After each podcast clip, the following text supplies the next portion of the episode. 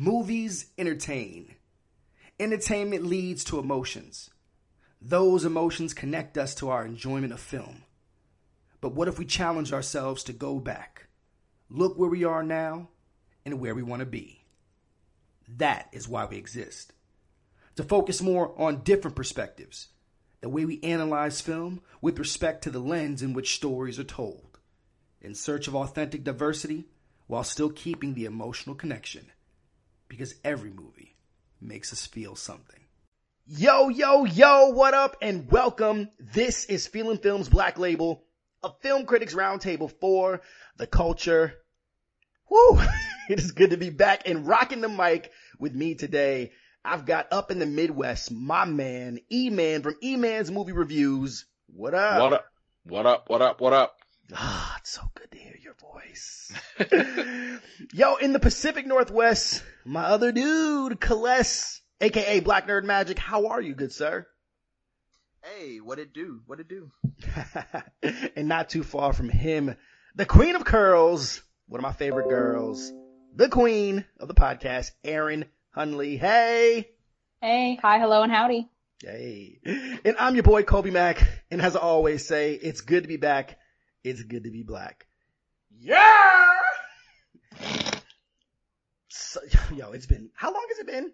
I haven't been keeping track. It's been 84 years. And I can still hear the fresh recording. Four score seven years ago. You know, I had to remember that for school. I do like an oral competition, and I was like, I can never. Yikes. Four score and seven years ago, our That's all I remember fathers of it. Brought forth on this nation all them slave. No, let me stop. I will. Let me stop. Watch Yo, the eyes. Watch the eyes. How is See? everybody doing? Look, it is so great to see y'all smiling faces. So good. We are straight chilling. Straight chilling. I mean, it's hot outside. Isn't there like a heat wave everywhere? Y'all straight chilling? I've been in my Today's house. actually so- not bad. For real? Today it's uh it's in like the low 70s, high 60s uh, for a lot most of the PNW. Um, the biggest problem is it's very windy today, and with all the fires burning up and down the Pacific Northwest and Northern California, it's starting to blow all the smoke in. Mm. So my asthma is having a really great time. Yikes. I've 2020. been smelling this whole time. If it ain't one thing, it's something else.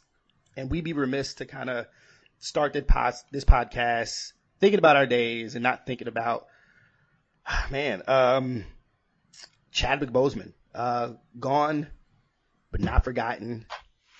I mean, obviously we've been gone for a little bit, not forgotten. And it's crazy to think that from the time that we left our last episode to now, this would be the thing furthest from my reality that we would have to talk about. Um, first and foremost, rest in power to our dearly departed king, Chadwick Boseman. I mean, how old was he, man? 40, 43. 43. Um, yo, cancer sucks, bro. Like, Yes, it does. it, it, it, and I think know we're not allowed to curse on this podcast, so I'm just gonna say frick cancer instead. Yeah. Um man, I, I like it's it's it's hard. Like when I when I saw that notification at like it was in the evening. I can't remember exactly what time because I was like already like dozing off, and I thought like it was a joke. Like I'm like, yo, this is a really really bad joke. And then like it was confirmed from like his people and whatnot. I I got really silent. I didn't cry like I did for like Prince or MJ, but I just got like super duper silent and just like I don't know, like what was what was y'all's reaction like when you first like kind of the news came across like your wires?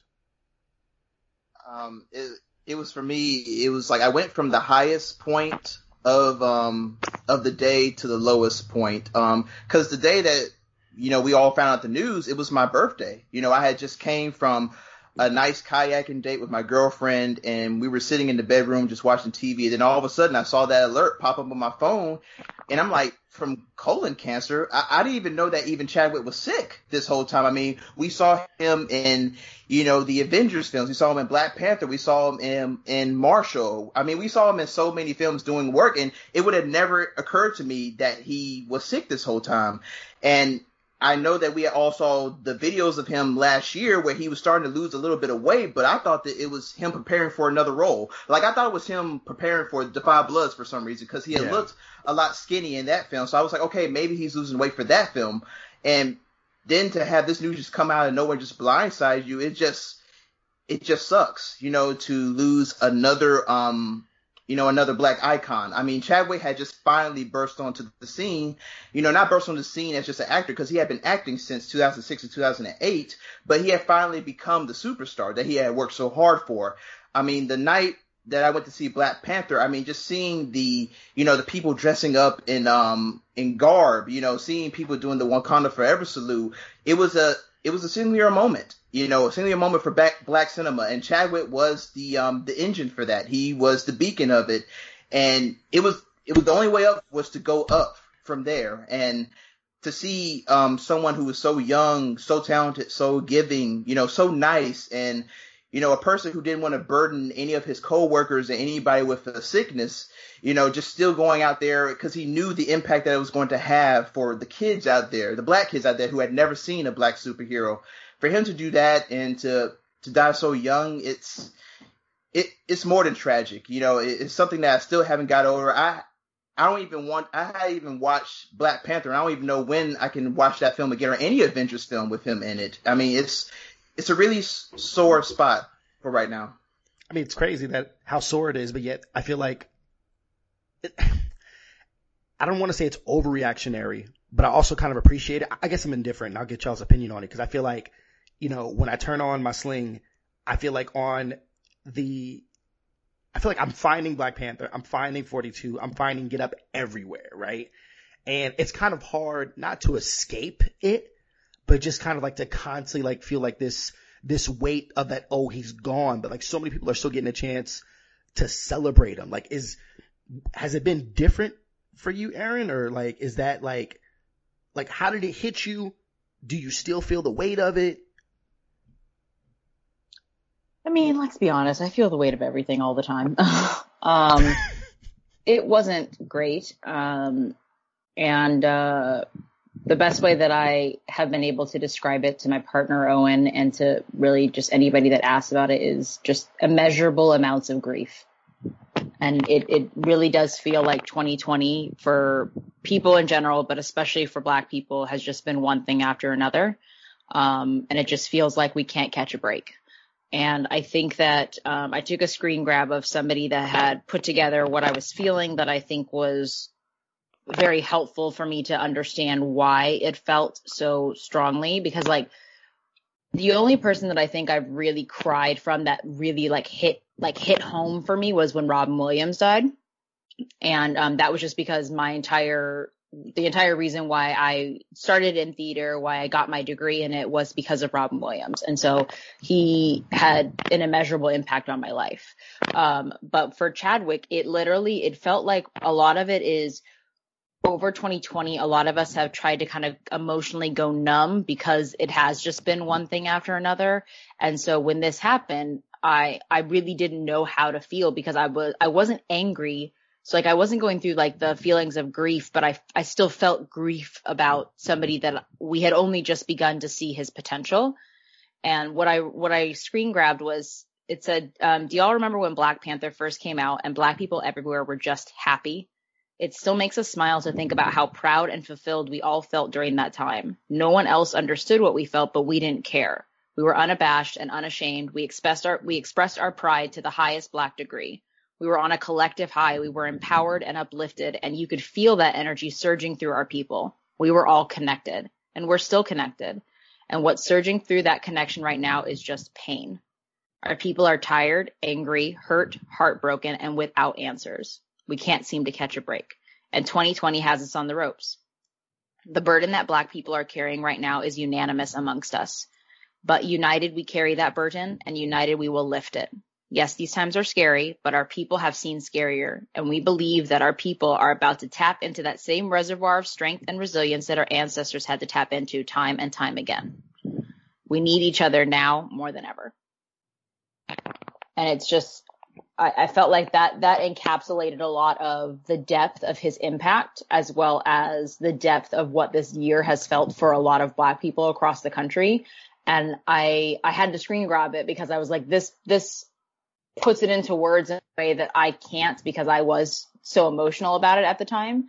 But for me, like I'm, I am still processing it. Um, I did watch Black Panther that night and I did cry through the whole thing.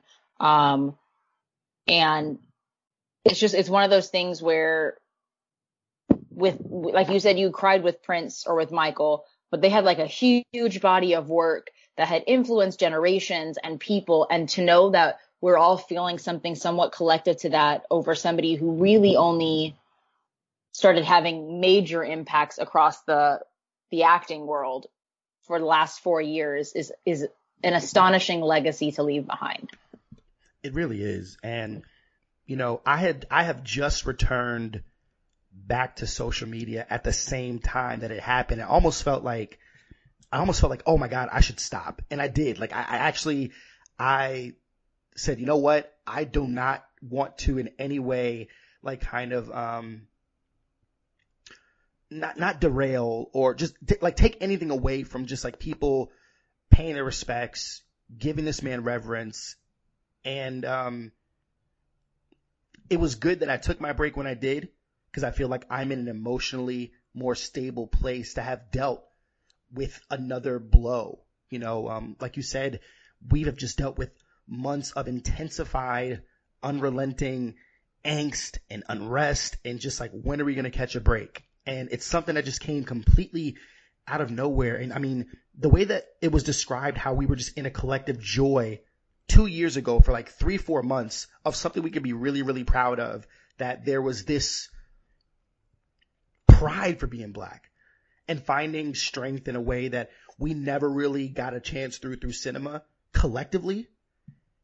And then I just wish we can kind of like get to that point. And it sucks. I was, I was seeing things online, I'm like, oh, now I remember why I got off of Twitter. Like folks are saying, how could you like, you know, feel for someone you never met? And it's like, like that's the beauty of art. And he's an artist and he gave himself to us for a reason. And I, I don't know if it was either you or E-Man, but like I screen grabbed, y'all screen grabbed because I think it put it perfectly. It said, it's okay to grieve a person who you've never met.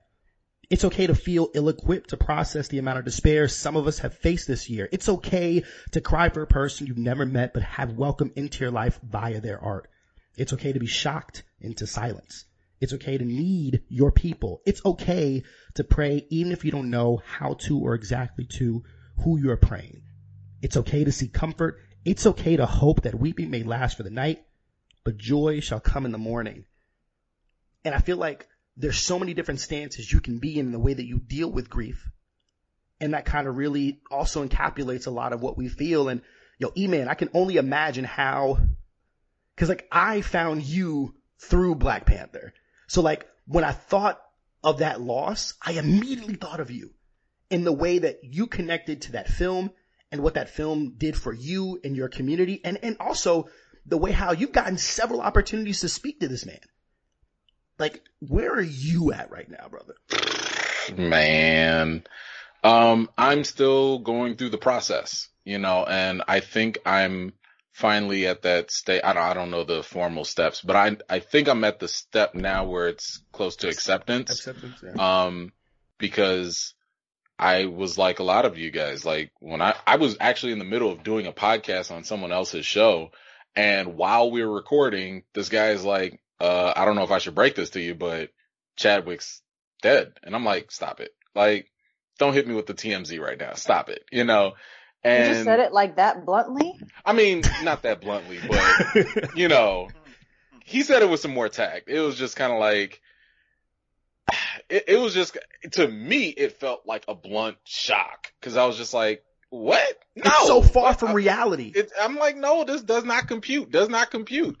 And, you know, uh, like everybody I started looking up online. I started seeing verified sites and everything, you know, confirming it. And I had to take some silence and just, because for me, Chadwick was equivalent to Kobe, you know, for me. And Kobe was someone that, um, he was my very first basketball card. And I'm a very huge basketball card collector because of Kobe. You know, I've been doing it since the fifth grade. Uh, before the internet, you know, I was reading the back of, you know, basketball cards. So I felt like I knew Kobe just like I knew my best friends, you know, and in the same sense, um, I was really starting to connect with Chadwick, um, just because I thought he was like, even at his peak, I still felt he was underrated as an actor. And, you know, it was, um, just a blessing. It was nothing short of, uh, when I got the opportunity to interview him, um, for Marshall when he came out to Chicago. I mean, I wasn't even supposed to be there. You know what I'm saying? Like, I, I wasn't supposed to be there. I got like a last minute call. I had to drive home from work within like two hours and then drive back downtown. When I tell you I was hustling, you know, but there was no way I was going to miss Chadwick, you know, and this is pre Black Panther, you know? So like, and even when I got that opportunity, I mean, the guy was everything you'd think, you know, cool, calm, you know, uh, kind, generous, like, you know, he just emoted those positive vibes and everything. And, you know, like, I, you, look, I felt like that was a moment where I was like, yo, I can hang this up. I'm done. I made it. You know, we're here, you know, but yeah. And I mean, that is still nothing short of what he has contributed to culture, you know, and like one thing that kind of put me at um a better place was somebody had said that um you know Chadwick came and yes we might feel that he might have left early but he served his purpose.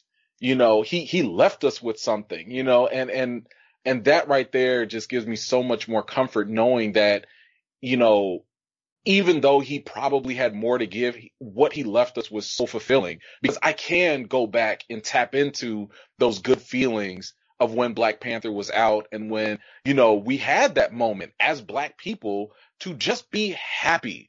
I mean, even in the midst of all those negative, you know, just random people out there, well, you know, Black Panther is just okay and all the, you know, all the unnecessary stuff we still had just a moment to just be, to be comfortable, to be, you know, prideful, even if being Wakanda is not real, it was real enough, you know, and that's kind of why, you know, even in one of my posts, I was just like, yo, movies are fake, but the, the emotional impact they leave us is real, you know, and, um, I mean, like, again, when I first heard it, like, I tried, I tried to put out like just a positive message and just kind of tell people to like, yo, go get checked out, go get, you know, look, I broke down right then and there, you know, cause I, I don't know, like I, I thought I was okay, but I, it, it, I was not okay. Um, but yeah, at the end of the day, like I'm, I'm happy of what he left us. Um, and I, I definitely agree that everybody has different,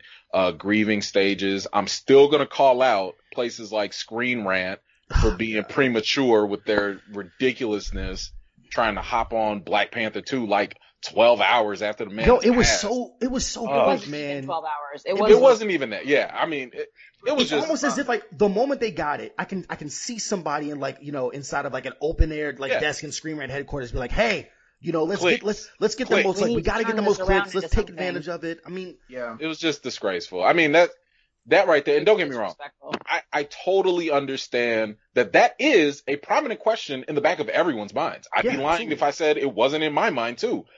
But there's a time and a place for all of that, you know, and some people are going to be comfortable with that. Some are not. I just released my video. What it's been like a week now. I want to say, mm-hmm. um, where I finally was comfortable just to talk about the future of Black Panther, but I'm not emotionally comfortable to sit here talking about recasting him. Yeah. You know, I'm I'm just like, okay, I'm okay now. I couldn't talk about it before, but now I can talk about it now. And guess what? If somebody doesn't want to talk about it, I get that too. And let me also just mention one other thing. Um, like you were saying, uh, Kobe, you know, like how you were thinking about me. It's funny because like people were reaching out to me, right? Um, which I'm totally appreciative of, right? But the funny thing is, is that while people were calling me to check up on me, they really needed the comforting, you know, and once again, a phone call really turns into a counseling and therapy session, yeah. which is really, I think, is indicative of how much trauma happens within the black community and we've never had an opportunity to process it. And it's always something. If it's not police brutality, it's something in politics. If it's not politics, it's something in society or just whatever. And now when it permeates into like, you know, or, or, or even in sports, maybe it's happening in sports and now that it's coming in the entertainment world, it's kind of like, oh my gosh, like what do we do? So yeah, I mean, like I've had a number of long conversations with people to help them through their grief, even though they were trying to help me through my grief. But either way, it was something that was needed. So that's, that's another reason why I'm like very appreciative for just this platform and this podcast with you guys because, um, we have an opportunity to not only talk, uh, to one another, but we might be talking for and through other people as well. Um, and, and it is cathartic in, in a sense, you know, cause gosh, the, just, we deal with so much and sometimes it's not even, and the sad thing is we can't even articulate all the stuff that we mentally process because sometimes we don't even grasp all of it. So, eh, you know, if you're not a person of color and you're listening to this and you don't understand why black people go through certain things or why we act certain ways, I mean, this is one of those things where, yeah, it does have to be a live through experience to really get it. And at the end of the day, just, just take our word for it. Like it's yeah. not complaining. It's not whining. Sometimes we just don't know how to explain it because it's that unprecedented and that traumatic. I mean, so I think we we've seen our lifetimes fallen heroes, and it's something unique that what we all experience with Kobe in a lot of different ways. A lot of our heroes that have like affected us on like a pop culture way, where like there's this group impact, are few and far between. You know, um, especially when folks are taken very tragically, um, you know, uh, amidst like their professional career. And I mean, man, I, I feel like there was just, it's crazy. In some aspects, 43 is young and then it's also old, right? And it's like this man, like you could just see his trajectory and just like, hey, I wanted to be Chadwick when I grow up. You know, I, mean, I want to be Kobe when I grow up. You know what I'm saying? You know, like, who wouldn't? I saw and, myself in oh, both man. of these people, and even if I'm not going to be a basketball player, or if I'm not going to be an actor, it's it's kind of like one of those. It's just like Obama. Like yeah. you look at him and you're like, oh man, that's a dream fulfilled. Yeah, that's possibility made into reality. And that's kind of what I saw in Chadwick. That's what I saw in Kobe. So, you know, it's, it's just one of those things where like when that loss happens, we feel like a part of our potential is gone as well. Yeah. You know, and that's where I think it kind of hurts the most. No, well, I and I think man. it's, I think it's something to be said for the fact that uh, a lot of people, but particularly white people, love to use that argument. We're like, well, he didn't have to behave like that. Why couldn't he have just like looked up to Kobe and, and, you know, followed that path or whatever? And I find it very interesting that even white people seem to think that, or seem to realize without even realizing that they realize it, that our heroes are few and far between within the black community because I, I, every, and I've started now calling people out on that when they're like, well, you know, like you could have been like an Oprah or a Barack Obama, like, you know, or whatever. And I'm always, I always want to be like, well, okay, name me 10 other black people without using a Google search that you, you know of in the same, you know, category. But I, I also think I was like, for every Oprah that we have, how many do you guys have? Mm-hmm how many white daytime talk show hosts that are millionaires do you have that own networks? How many? I mean, okay, I'm not gonna give them basketball stars. We'll we'll, we'll keep basketball stars, but you know what I mean. Like they they have for every Tom. Like how many Tom Hanks do we have? We have Denzel. Yeah. Like so, so that's the way that I, I, look at it is I'm like, think about how many, like, how much of the market you're represented by versus how much we're represented by. And you want us to hold on to the three or four that we have and say, Hey, if he can do it, I can do it instead of looking at the seven million other people that didn't do it. And you think that, that it's, it's equal playing ground, but that goes back to our other conversation about equality versus equity, but yeah. that's for a different pod. Yeah. I mean, it's just, it's great that while Chadwick is gone and we have all these different memories and performances to kind of reflect on. Um, I'm proud of like, I don't, there's not, there's nothing that anyone like had anything bad to say about him. Like his character just like outshined everything. Like he's like, like when I think of like dignity, like his face comes to mind right? Like there's just like, he operated in such a way that was just very graceful.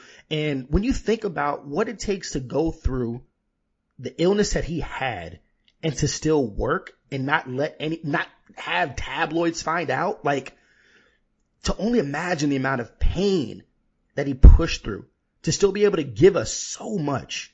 And, you know, it's going to be eerie because he has, um, uh, what is it? Ma Rainey's Black Bottom coming out, I believe this year.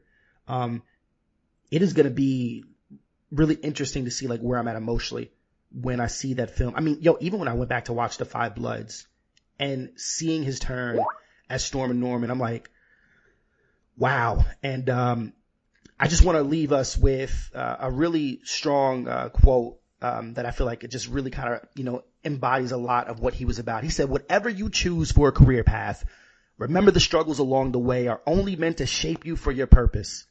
As you commence to your paths, press on with pride and press on with purpose. Chadwick Boseman, once again, rest in power, King. Rest in power, King. I think it was great that we were able to kind of connect a lot of interesting connecting points to I just realized I said connecting points, but don't. um, uh, to, to Chad and how he went about his life and the way that his art shaped us. And of course, with how relevant Black Panther was, there was something else that kind of came up most recently, um, with another brother who right now is so living in like his freedom. Similarly, you know, working with Disney, like, so I'm trying to figure out like how to word this right, right? So we've got John Boyega, right? A proud black man for the cause. I mean, you've seen them out there protesting and stuff like that, like earlier this summer, like was so dope, right? And I think that Disney and Lucasfilm had an opportunity riding the wave of joy that we experienced in 2018. And granted, when did, I think it was, what, what was it, 2016 that, um, Star Wars Force Awakens came out? Was that right? 2016, 2017? 2015 December. 2015. It was 2015? Dang. Yeah, 2015. Now, granted, in Force Awakens, they may not have known or had an opportunity on how to shape that character, which says a lot based on the writers, right? And ultimately, you know, there's a story how John Boyega really took Disney to town um, in a post about how they kind of dropped the ball into shaping the character of Finn in this world to really be something more than just should I, should I say a throwaway character? I don't want to say that because he like he had stuff to do. But do y'all believe it was a missed opportunity for Lucasfilm and Disney to shape the character of Finn in a way that it can have cultural relevance in art as we got with Chadwick and Black Panther? Or is he just playing the race card? No, I, I think Boyega has um, some good points that he talks about. For one, he talks about how in the first film, Force Awakens, he is essentially wielding a lightsaber. So he has like some, he has some power. He has, he has promised to get up there and level up for the next couple of films. And then with Last Jedi, you started to see that yes, he gets his heroic moments, but the Rise of Skywalker, it kind of that's one of the films. That's one of the reasons why I kind of just didn't really vibe with Rise of Skywalker like that. While I did appreciate the things that it did with Rey and some of the action moments it had, I felt that Finn is was kind of essentially on the bench. Like he's kind of like the seven or eight man on the bench, looking to get some some minutes in the rotation. And and it, it, just it was a big far cry from what the initial promise of the character was. So Boyega, you know, Boyega having you know understanding you know, he saw exactly what Black Panther did, so I'm guessing that he was hoping that Finn would have that would have that evolution, that Finn would be able to inspire a lot of black kids to go out there and start wielding lightsabers and buying a lot of Star Wars merchandise, and to see him as like a, a black hero in space, which is what we don't get a lot. Seeing him right there, that that that changes the whole game right there. I mean that that uplifts and empowers more of black representation in Hollywood, and for essentially Disney or the people that Boyega was talking to to not give him a shot to do that, it, it, it kind of feels like a slap in the face. I, I, and I'm speaking from the perspective of an actor. You know, when you're an actor and you get a chance to join a beloved franchise like Star Wars or Star Trek or or even the Avengers, you know, you come in with the promise of hoping that your character is going to have something important to do with this world. You know, not just being a face or just being another diverse character to to like just be there for appeasement for somebody to have a moment that can inspire other people and for Boyega to not get that chance he I can feel his frustration I, I can feel the um not pain but really the lost opportunity that it was for him yeah, and I, I think it's really important. To, I mean, I'll be honest. Like we all know what Disney is. It's a comp- it's a business first and foremost. And in my opinion, it was actually very, very selectively chosen not to complete his storyline.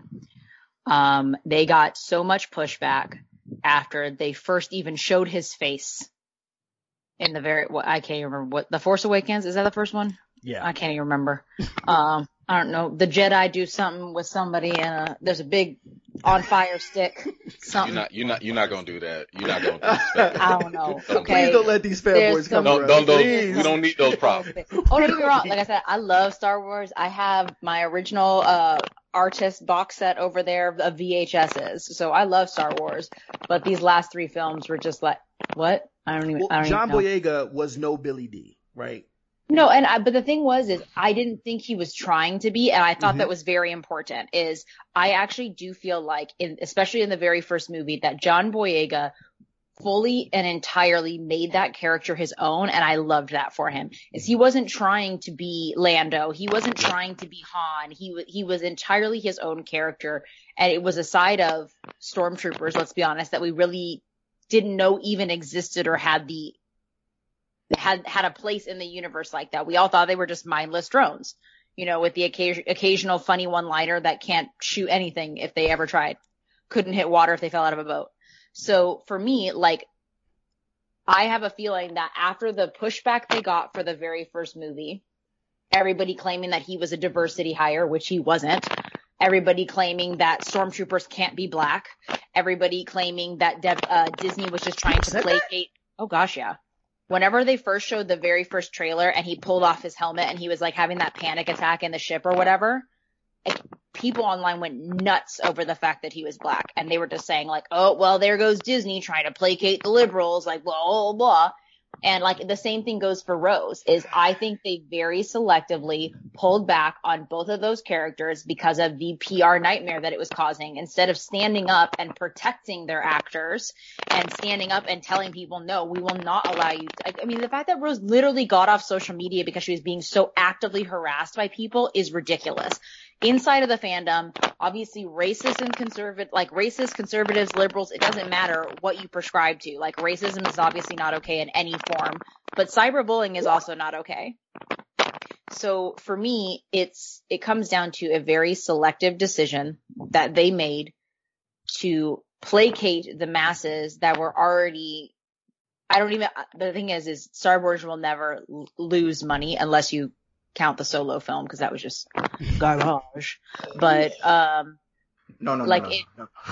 Oh no, no, no. She's right. No, she's right. I don't know. right. What? Continue, It was it was Sorry. I to me. It was I. it was great I'm It was sorry. Uh what is the name of the Muppet that lives in the garbage can? Oscar. Oscar the Grouch. I think he was the director, producer, and star of that film. We getting spicy. I'm just saying. oh man. I Just mean, the fact I- that even in the middle of almost finishing that film, they had to hire acting coaches for the lead actors should tell you enough. But I digress. Um, I felt that Disney made a very calculated decision with him and Rose. Unfortunately, they were two of the largest contenders for minorities. I don't think they could have gotten away with it with Poe, primarily because he was a he was already a well-established actor and already had a following, whereas the other two did not. Um, so his diversity, I don't want to say was overlooked, but he didn't like it. He has light skin privilege. I'll just say it. He has light skin privilege. And I think that Disney made a very calculated decision, regardless of the fact that both films went through, you know, director, producer, and writer changes. I think that they made a decision to pull back on their storylines and to not fully flesh them out. And I think that as a company, they did their actors a disservice and they did the fans a disservice, like the real fans, not the racist pieces of trash, but the real fans, they did them a disservice. Even I'm Amen. going to play devil's advocate. Why should Finn's race really play any significance in this story if the leads in the film, you know, um, Rey and I guess in this instance, um, which we didn't know inside of the first film, um, but uh, Kylo, like why their race what really didn't play a significance into their stories, right? Finn, Finn's race didn't play into his story though. That was It the doesn't. point. Yeah. Is Okay. the fans made it about his race. The movie Okay. did not. Right. So Should the movie have like should the movie have No. I don't think I explore don't the experience of being a black man No. in this part of the No, galaxy? I don't think No. I don't think black Okay. was a thing in space. Like Right. black isn't a thing in other planets. Got you.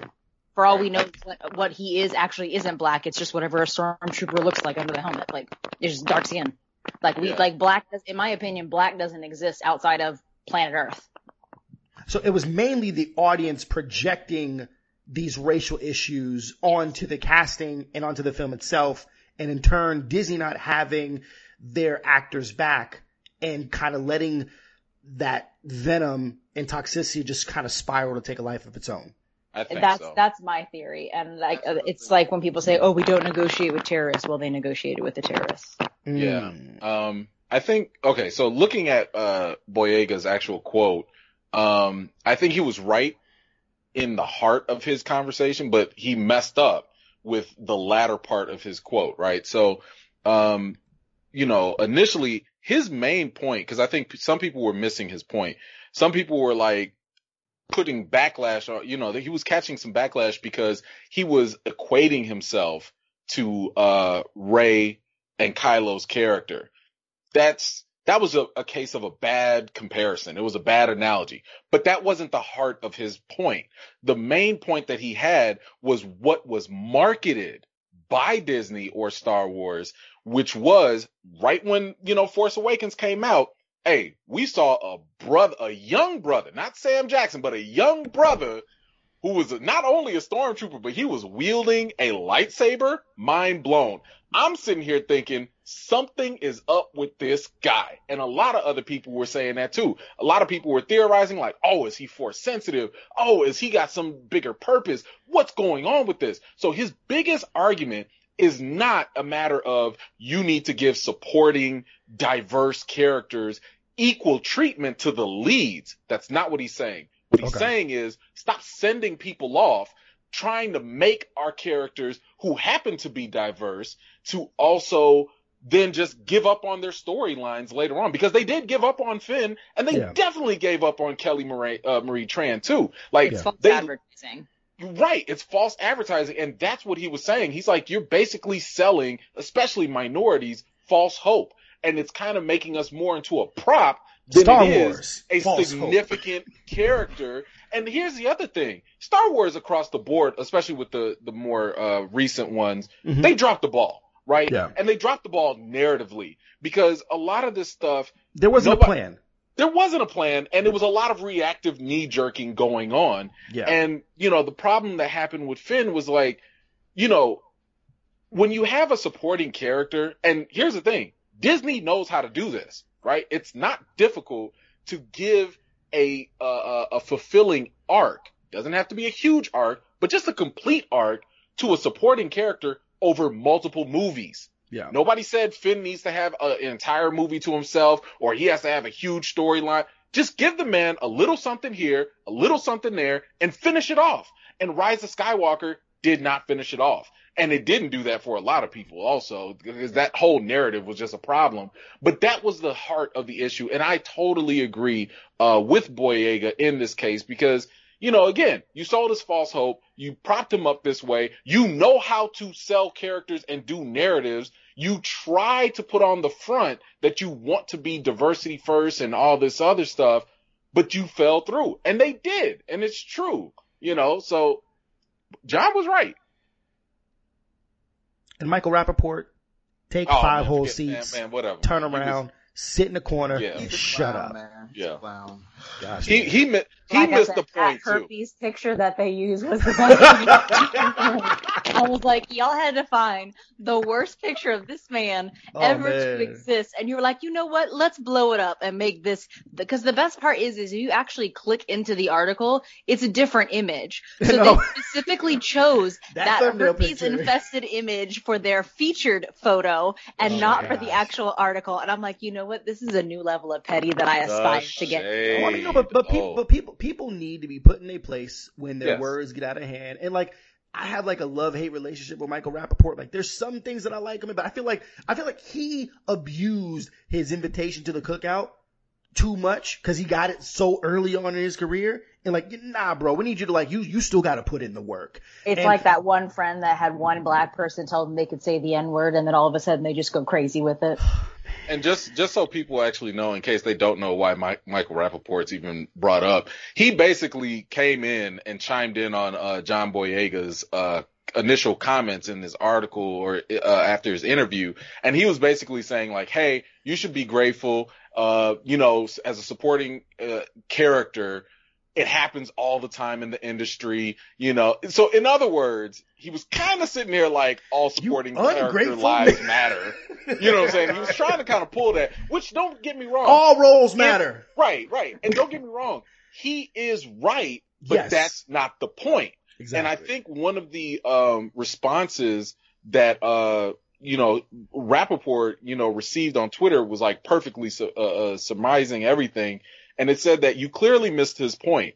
Boyega was talking about his experience as a black man, and he denounced how Disney hires people of color and black people in the name of diversity, when at the end of the day they don't do anything with those characters. It's just a facade. And that is the problem. We don't Yeah. want to be diversity hires. We want to be meaningful characters. And that's kind of what Disney dropped the ball with, you know, because they didn't have to make Boyega about a black man in space. Mhm. They didn't have to go that route. That that's pandering. Yeah. You know, But you they don't have gave, to they go gave that route. I would say that they gave Poe less screen time than Finn, but still managed to A fully more flesh out his start his Yes. story Yeah. arc. He had a more 100%. yes, a hundred. Like he was he was obviously God in the first movie.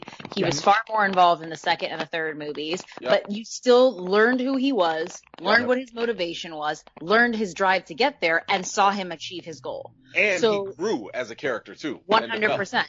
Yep. So like if they're able to do that with somebody who has less screen time, Yep. Then there's literally no excuse. Yep.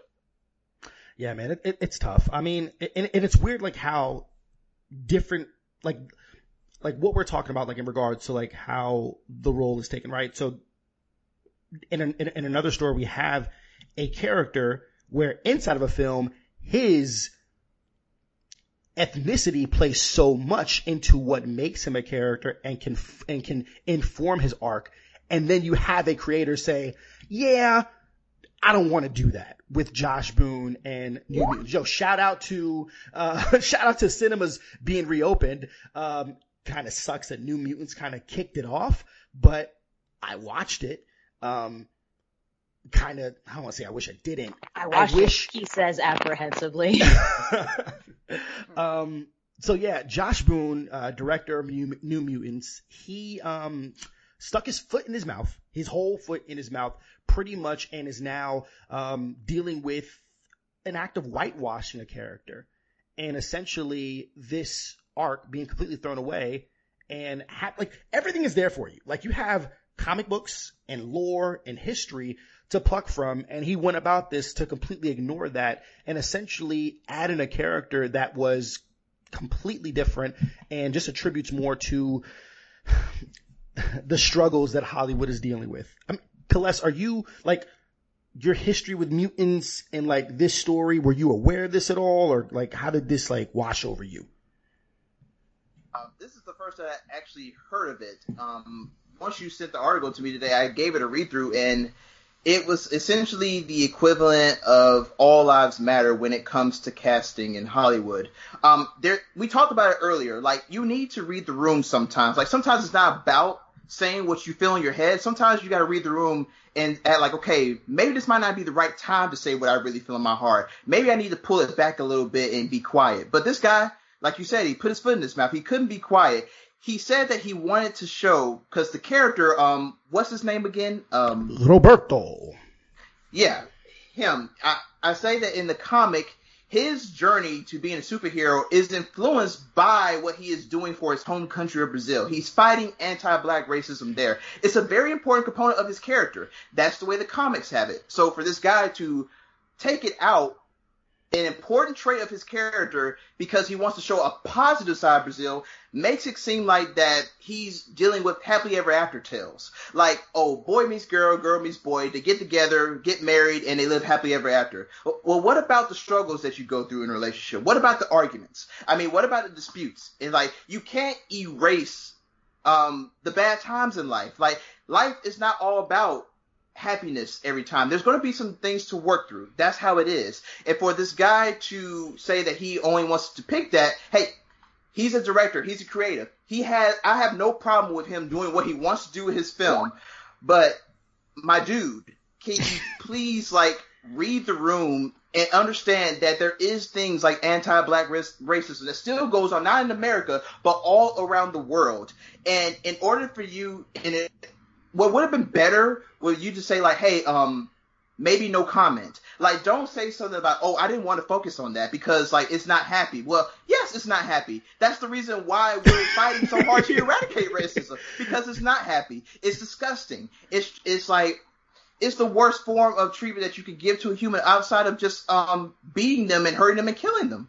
You know, so while I mean, my assignment for New Mutants was up there before, but it got delayed so much, and now with this director just saying these comments, I, I kind of don't have a, a, urge to really even want to see it anymore.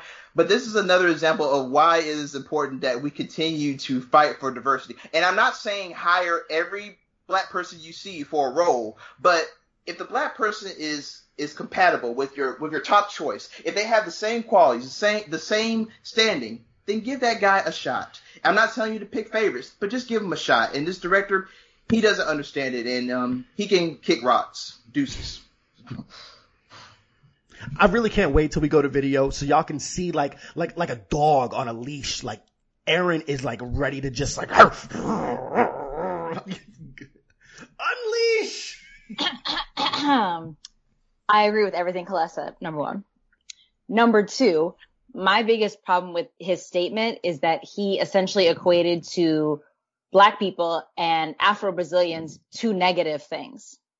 So by saying that he wanted to hire somebody that represented the positive things with or Brazilian, you know, positive representation with Brazilians in cinema. Okay, so you're saying that if you're Afro Brazilian or Afro Latina, like you can't be a positive force within the film industry then? And by saying that he specifically wanted to hire somebody, he said, I didn't care about the racism I've heard about in Brazil about light skin versus dark skin. I wanted somebody who could look like a guy with a silver spoon in his mouth who has a really rich dad. Okay. So black people also now can't be rich and have children. That's good to know. Black people can't raise spoiled children. Also good to know. Had no idea. I'm learning so much from this racist article. Like I, these are like so many light bulb moments, guys. Just so much information that I'm gathering right now. So for me, it actually has less to do with the like, like I'm, I'm almost always upset when it comes to any, any piece of art that is taken from a format that literally draws a character for you. Yeah. Gives you what they are supposed to physically look like based off of what the creator had in mind and then you throw it away, I'm always going to be mad about that. Because even if it was a white guy and then all of a sudden they cast a black person in it, while I would be happy for the representation, if, if being white fueled that character and their development, then it would have no place. Yeah. Like with James Bond. James Bond could be black because at the mm-hmm. end of the day, being white didn't inform his decisions and his character. And for those that think that that's not possible, go, if you feel so inclined, go watch Tenet and John David Washington if you can is James Bond. If you can if, watch it. If, if James yeah. Bond and Shaq mm-hmm. could have a baby. okay, look, I don't want to talk about what, it. I don't want to talk about it. I don't want to talk about it. I have I've literally avoided every review that's gone out. I've avoided everything. So it's too late. It's good. But, it's, it's, it's, good. No, I'm but actually, like yo, I've, I've, heard mixed things, but no, but like yeah. if if it doesn't inform their character, then that's fine.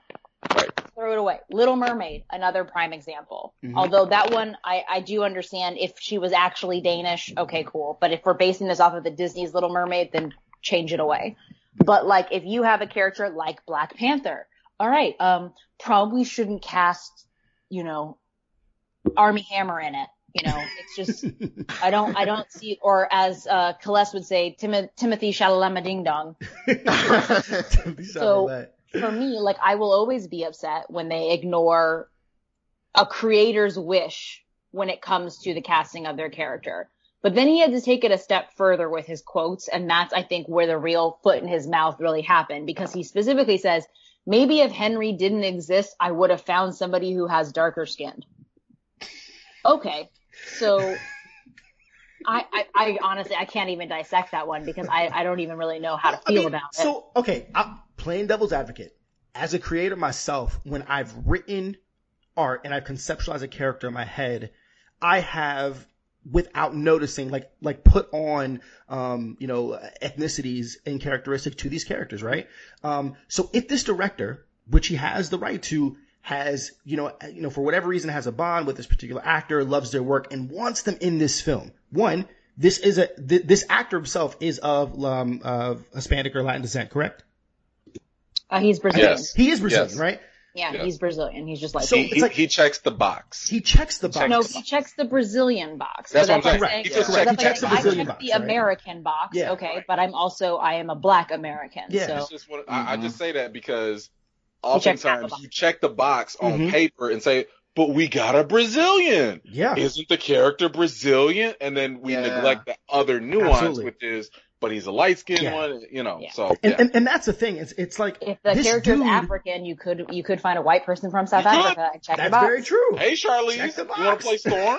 What a- Yo, I swear, whoever is circulating that article and like Yo. why it looks so much like Charlize, like I, I, I don't understand. I don't know what's going on. I don't like, like it. I don't like it. I don't like it. Okay. All right. I don't want to see no Julia Roberts as Harriet Tubman, no Charlize Theron as Storm. I don't like it. We'll lead Okay. the revolt. We'll lead the revolt. But like, it, it, it- it's it's weird because you're gonna have folks who are like, well, that's what he wants to do. But he was so brazen in his ignorance that the words coming out of his mouth, he could not understand what he was saying was beyond messed up. Well, I don't even think it's that. I think it's the fact that it's it's he's telling us he actively avoided Yes. that representation. So for Yeah. me, it would be one thing if he was just like, oh, like that never came up in any of our production meetings. Like I just Yeah. knew he was Brazilian and the creators didn't have a problem when I Oh, presented them he with was Henry. fully aware. I wish that somebody had said that. That would be different. But you're literally telling me that you had a choice and you chose to make this path easier on yourself, but harder for everybody else. And whitewashing, that wasn't even the first example of whitewashing in that film. There was the issue with Oh, the doctor, gosh. if I remember Yep. correctly. Yeah. Yep. And I mean, like, look, from the creator, because I like the fact that um he actually responded to this whole thing. Oh, Um, he he has a much longer thing on on his Twitter, but uh, he said mainly I was disappointed with Roberto. Uh, he isn't short, or I'm. He said, I'm sorry. I was very disappointed that Roberto isn't short and dark skinned. Yet another Hollywood whitewashing. There's just no excuse. So basically, Josh Boone, the director, erased everything I contributed to the way the characters look. And here, you know, just to reiterate what everyone said, the biggest issue here is the fact that the ethnicities and the looks and appearances were central to the characters. When they're not central, then you have the freedom and liberty to do whatever you want because it's an open slate. But it's no different. And I know people make the dumb joke about it. You can't make T'Challa white. It doesn't make sense because his ethnicity is central to his character. You can Avatar: have, The Last Airbender, the first movie. there you go. Hey, uh, Drop that Right. there. there's there's so many examples of that. So, so you know, it, it's it's I think it is um a discredit to the original creator to sit here and rob the essence of what made this unique. And that was the thing that I didn't feel anything Oh. when it came to this. And let's also recall the fact that with Marvel themselves, from the comic roots, from the traditions, they embrace diversity from the jump. This was the first time I had ever in, interacted with like a, a, a comic oriented genre whether it's comics, cartoons, or movies, where there was a diversity that was blatant. I saw, I heard an African person. You know, Yeah. I saw some, you know, ascent intentional. You know, like I heard an Irish person with a thick Irish accent. Like, and it wasn't just for black folks. It was everywhere. And that's kind of like when you take that away, my goodness, like you're just discrediting everything. And yes, it was incredibly problematic, I think, when uh, Boone just kind of reiterated the fact that like, well, this is what I imagine. Um, uh, you know, he imagined what being rich would look like. And I'm sitting there like, God, really, dude? Like, you would have been better off had you had just said, I just went with the better actor with the better talent. Yeah. You still Like, would have gotten the these guy- criticisms. Yeah, still would have got it. You Like, still would've the got guy, it. this It whatever. wouldn't have been hardly as foot to mouth to You ain't butt. right. Yeah. You ain't getting this size I mean, it's it's it is But- just it, it it is so crazy. Like how as he's describing it, like you know the silver spoon thing. Like yo, bro, how many? I don't want to see any more silver spoon. Nothing, bro. Like I, swear, I clap it up all the time. You know, uh, uh, um, uh, for Jordan for, um, for Jordan Peele when he said, "Yo, I've seen that movie before." I am tired of seeing rich white guys who are spoiled have to get put in their place. They end up learning a lesson, and because they learned that one lesson, hands wash, they're good people now. Like AKA aside from the fact, people of color are people of color are still doing that labor though. Like Yes. the, all their labor is is to learn the lesson. Like that's literally the only work that they actually do is they learn the lesson. The people of color are still magical Negroes are still hand holding through the film. I just want to emphasize, especially with that uh, Jordan Peele quote, because a lot of people misconstrue that as they most racism certainly did. because they don't understand how racism Yes. actually works. As a biracial man, uh, Jordan Peele, with a you know a, a white wife and all that, he's not being racist when he says he doesn't want to see that. He's saying that we have enough of it, and he wants to up the inclusion aspect. So he's making a conscious decision to go ahead and hire more black actors to be the leads because it's a void that he's seen in the industry. Not to mention, it is definitely a matter of of equity, as uh, Queen Erin has always pointed out. But not only that, you know, we don't hear anybody having any issues when Scorsese doesn't want to cast anybody else, or Newman, or whoever, like, or I'm sorry, Wes Anderson, you know, or whatever. Like, we don't have any issues when they want to just so happen to not hire diverse leads. So there really shouldn't be any issue when a creator who sees a Hey, void hey, in the There are industry. there are diversity in those films. Some people have about the brown eyes, some people Oh, have blue okay. eyes. I have a see a brunette and a redhead. I is think true. there was one, even one with freckles once. Like there is Yes. a lot of diversity. Give them credit. And, and I'll say it, it's it can be easier for Wes Anderson because he casts like 50 people in his films all the time. So it's like there's out of 50 people, there should be like you know at least one or two. The But, man, I mean- one.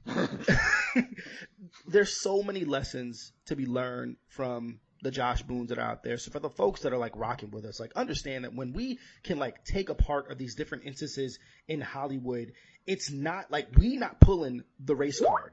These are just like, you know, honest kind of like what's the word I want to use? This is just very honest things that we're peeling away that can really if we can tackle them like together and inform one another of like w- what it looks like on both sides, I think we'll get to a level of understanding so that way we can be able to combat things like this, right? So when we're talking about what diversity in a role looks like versus behind the camera, as the case with John Boyega, and in front of the camera and in the film, um, in the case with Josh Boone and the Roberto character and New Mutants, like those are things that we can actively work to kind of break down. Um, and ultimately, like we should want to be able to do that so we can be able to get to more of the positive representations of diversity, like what we get, you know, in what Disney did with Black Panther. Um, they understood the central richness of the culture and ethnicity of those characters and in any way did not want to harm that. Um, and I mean, think what the benefit of was that. You know, like there's a legacy that has now been locked in and we're very unsure of what it is going to be going forward, but like I'm, I'm proud of that. I I would just like I would just like to point out something. And if readers are really tired of us mentioning Black Panther as our example, it's because it's one of the only few that we have. and that is the entire point of this discussion. Yes. Is we don't have equity. Yeah. Yep. So allow us to get some more Black Panthers. And it doesn't, honestly, yo, it doesn't just have to be like in a superhero space. Like I want more, you know, people of color dramas, right? I Hey, want more I want people what of you, I want what you said. I want the black man in space. I want to see that. yes, absolutely. yo. hey, give me the only reason space. why I was into Star Wars and I'm, okay, yo, I'm a prequel guy because I saw Space Ninjas. And that's what I wanted. I wanted Space Ninjas. And in Force Awakens, my dude had the Space Ninja sword. And he had no Space Ninja-dom in the second movie. And then he was on some other stuff in the third movie.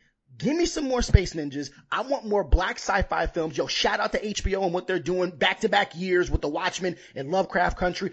Whatever they're doing that's worked, yo, Hollywood movies adopt that same formula. And then we won't be on your case. But until next time, we're going to be on your case. Yo, everybody, let the people know where you at. Starting out from my guys in the Pacific Northwest. Celeste, before we say goodbye, let people know where you at. and What's up? Uh, yeah, I'm at um, Twitter, Instagram, and Letterboxd.com as Black Nerd Magic. You can find me on Facebook as Celeste Davis, and also check me out for some reviews I've done for FeelingFilm.com and for Victims and Villains. Hey, the Queen, Erin. Where you at? What you up to? You can find me on Instagram at essentially Erin. Um, my name is spelled E R Y N N E. You can find me on Twitter by the same handle, but it's too many letters, so it'll just be E R Y N. Um, and you can uh, find me on YouTube as well under the same handle. Oh, perfect. Yo, find her on YouTube. Like, if you want your curls to look like hers and not mine, like, I don't have hair, but like my beard. Um, however, I will try some like any products that will kind of like give this thing some tame. Although I know they can't see out. me right now, but E-Man, what up and where you at? Yeah, uh, definitely look me up. E-Man's movie reviews. Uh, come to the Facebook fan page. You know, enjoy some uh some reviews, some trailers, some movie news. You know, I got the videos and and the memes. Definitely, definitely come for the memes. best Um, memes on the internet, guys. I'm, I'm trying. memes. I'm trying. Um, and definitely, uh, come and subscribe to the YouTube channel. I'm following a number of shows, trying to give you some top notch commentary if I can. Uh, right now we're doing Lovecraft Country. We're doing, uh, The Boys and, um, Raised by Wolves, which is also on HBO Max. If you're deep into the sci-fi genre, you don't want to miss that. And I do just want to do one more, uh, quick plug which will be um, if you go on any one of my platforms, or hopefully we'll, I'll provide the link uh, in the description here. I am selling a shirt um, to raise awareness uh, for colon cancer uh, research. All the proceeds are going to go straight to the Colon Cancer Coalition. Uh, this is in honor of Chadwick Boseman, who you know unfortunately did pass uh, from colon cancer. So um, try and get you a shirt. You know, it's a Black Panther Chadwick Boseman shirt. It's only 19.99. I try to keep it as low as possible. Um, and like I said, all do- all proceeds will go straight to that organization. And uh, yeah, F cancer. That's Get you a shirt, much. but also get you a screening. Make sure Yeah. you're going to the doctor regularly. These Please, things, they, please they do. sneak up on you. He was diagnosed what two, three years ago. So Yeah. it's just like, please, just you can think you know your body, but just get your physical every year. Get checked out. You never know. Nah, absolutely, guys. Uh, Yeah. uh, yeah. I definitely want to get myself a shirt. Um, cause that's, I mean, it's a really important cause. And yeah, I need to go, uh, to the doctor myself and get tested. Um, and just like kind of know where I'm at, you know? Um, and where I'm at, if you guys want to be able to follow me, you can follow your boy. I'm on some of the socials at Kobe Told Me on Twitter and Instagram. Um, when I'm in the mood to write, you can check out my words on my website, KobeToldMe.com and listen to my podcast, the Kobe Told Me podcast. It's definitely good to be back. I'm to try to get some content out. I got a Mulan review dropping uh tomorrow, I believe, and a bunch of other stuff going on. So uh, catch up with your boy. Um, this has been Feeling Film Black Label. Thanks so much once again for spending time with us at the roundtable. And until next time, keep feeling film. Peace.